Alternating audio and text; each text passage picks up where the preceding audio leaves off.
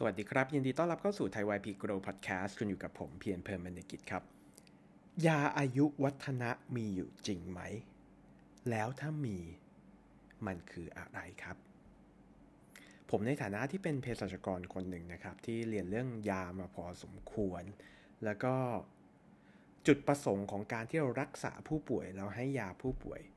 ก็เพื่อให้ผู้ป่วยอายุยืนยาวขึ้นใช่ไหมครับ มีสุขภาพที่ดี มีคุณภาพชีวิตที่ดี แต่ถ้ามียาชนิดหนึ่ง ที่เราจะเรียกว่ายาอายุวัฒนะยานั้นคืออะไรครับ ผมขอเล่าการศึกษาหนึ่งของมหาวิทยาลัยฮาร์วาร์ดนะครับ ซึ่งเป็นการศึกษายาวนานถึง 75 ปีนะครับ โดยติดตามชีวิตของคนทั้งหมด 724 คนนะครับ ติดตามไปอย่างนี้ครับ 75 ปี ซึ่งน่าจะเป็นการศึกษาที่ยาวนานที่สุดในโลกแล้วนะครับ แล้วก็พบว่า researcher หรือว่านักวิจัยของโครงการเนี่ยครับ ได้เปลี่ยนนักวิจัยหลักถึง 4 คนแล้วนะครับ โดยการศึกษานี้ครับ จะเป็นการติดตาม sample ที่นำมาศึกษาเนี่ยทุก 2 ปีนะครับ โดยทุก 2 ปีนะก็จะมีแบบสอบถามส่งไปนะครับ ถามเกี่ยวกับชีวิตนะครับ เกี่ยวกับงานงานนะครับ เกี่ยวกับภาวะสุขภาพนะครับ นอกจากถามเรื่องเหล่านี้แล้วนะครับ ยังมีการ สัมภาษณ์ด้วยนะครับ มีการสัมภาษณ์ถึงความเป็นไปของชีวิตหน้าที่การงานครอบครัวนะครับ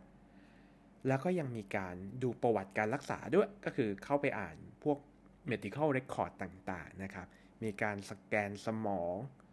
แล้วก็มีการตรวจสอบข้อมูลต่างๆ ที่เกี่ยวกับการใช้ชีวิตของตัวอย่างในงานวิจัยนะครับ เขาพบว่าหลังจากติด ตามไป 75 ปีแล้วนะครับ จากกลุ่มตัวอย่างทั้งหมด 724 คน เหลือเพียง 60 คนเท่านั้นครับ และ 60 คนนี้ส่วนใหญ่ก็อายุเยอะมากแล้วนะครับ ซึ่งกลุ่มตัวอย่างที่เขาติดตามนะครับ มีทั้งคนที่เป็นทนายความนะครับ เป็นผู้บริหาร หรือว่าแม้แต่ขั้งคนที่ประสบความสำเร็จในชีวิตมาก ๆนะครับ เป็น CEO ขององค์กรใหญ่นะครับ เป็นหมอ หรือแม้กระทั่งเป็นประธานาธิบดีก็มีนะครับเขาสรุปออกมาไว้แบบนี้ครับว่า สิ่งสำคัญที่ทำให้คนเหล่านั้นอายุยืน หรือที่ผมเรียกว่ายาอายุวัฒนะเนี่ยครับ คือความสัมพันธ์ที่ดีกับคนรอบข้างครับ ความสำคัญความสัมพันธ์ที่ดีกับคนล้อมข้างนะครับทำให้คนเรา มีความสุขมากกว่าคนอื่น และสุขภาพที่ดีมากกว่าคนอื่นด้วยนะครับ เขาบอกว่าอย่างนี้ครับเขาบอกว่าคนที่มีสถานะความสัมพันธ์ที่ดีที่อายุ 50 นะครับ เมื่อถึงอายุ 80 เนี่ยจะเป็นคนอายุ 80 ที่สุขภาพดีกว่าด้วยนะครับ เพราะฉะนั้นแล้วความสัมพันธ์ที่ดีนอกจากมีผลด้านอารมณ์แล้ว ยังมีผลด้านสุขภาพอีกด้วยนะครับ โดยเขาลองทดสอบดูว่าเมื่อเราแก่ชราขึ้นเนี่ยเราจะเริ่มมีอาการป่วยเจ็บปวดนู่นนี่ใช่ไหมครับ คนที่มีความสัมพันธ์ที่ดีเนี่ยยังรายงานว่าเมื่อรู้สึกปวดหรือรู้สึกเจ็บเนี่ยยังปวดและเจ็บน้อยกว่า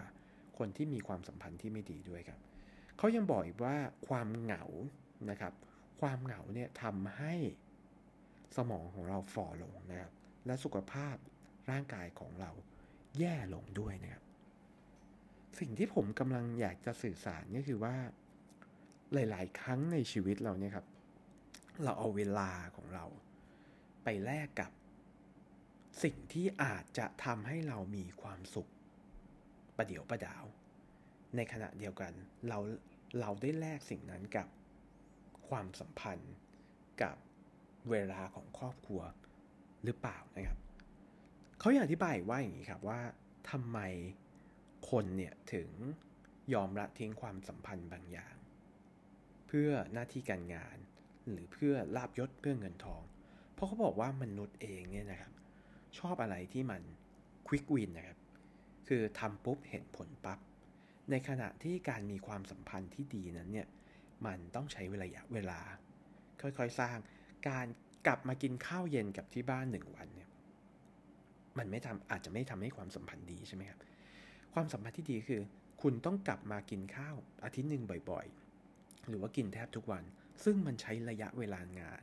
เวลานานมากกว่า มากกว่าการที่คุณทำงานเสร็จ ผลงานออกมาดี ส่งให้หัวหน้าดูแล้วหัวหน้าชื่นชมคุณ เพราะฉะนั้นเนี่ยมนุษย์จึงมักแลกเวลาและความสัมพันธ์ กับสิ่งที่ทำให้เรามีความสุข ประเดียวประดาวนะครับเพราะฉะนั้นวันวันนี้ครับผมเนี่ยก็กลับมาตกผลึกกับตัวเองหลายเรื่องนะครับ ว่าในชีวิตผมเนี่ยบางทีผมได้แลกสิ่งเหล่านั้นเนี่ยความสำเร็จเฉพาะหน้าเนี่ยกับความสัมพันธ์กับคนรอบตัวไปนะครับ เพราะฉะนั้นเนี่ยผมเคยอ่านงานวิจัยเนี่ยเมื่อนานมาแล้ว แต่อยู่ดีวันนี้ผมก็ฉุกคิดขึ้นได้ จึงกลับไปดู TED Talk ที่พูดเรื่องนี้ และอยากนำมาเล่าให้ทุกคนฟังครับ ความสัมพันธ์ที่ดี ไม่ได้เริ่มจากคนอื่น แต่เริ่มจากสิ่งที่คุณปฏิบัติต่อคุณรอบข้าง ขอให้ทุกคนดูแลความสัมพันธ์ ให้ดีกับคนรอบข้าง สวัสดีครับ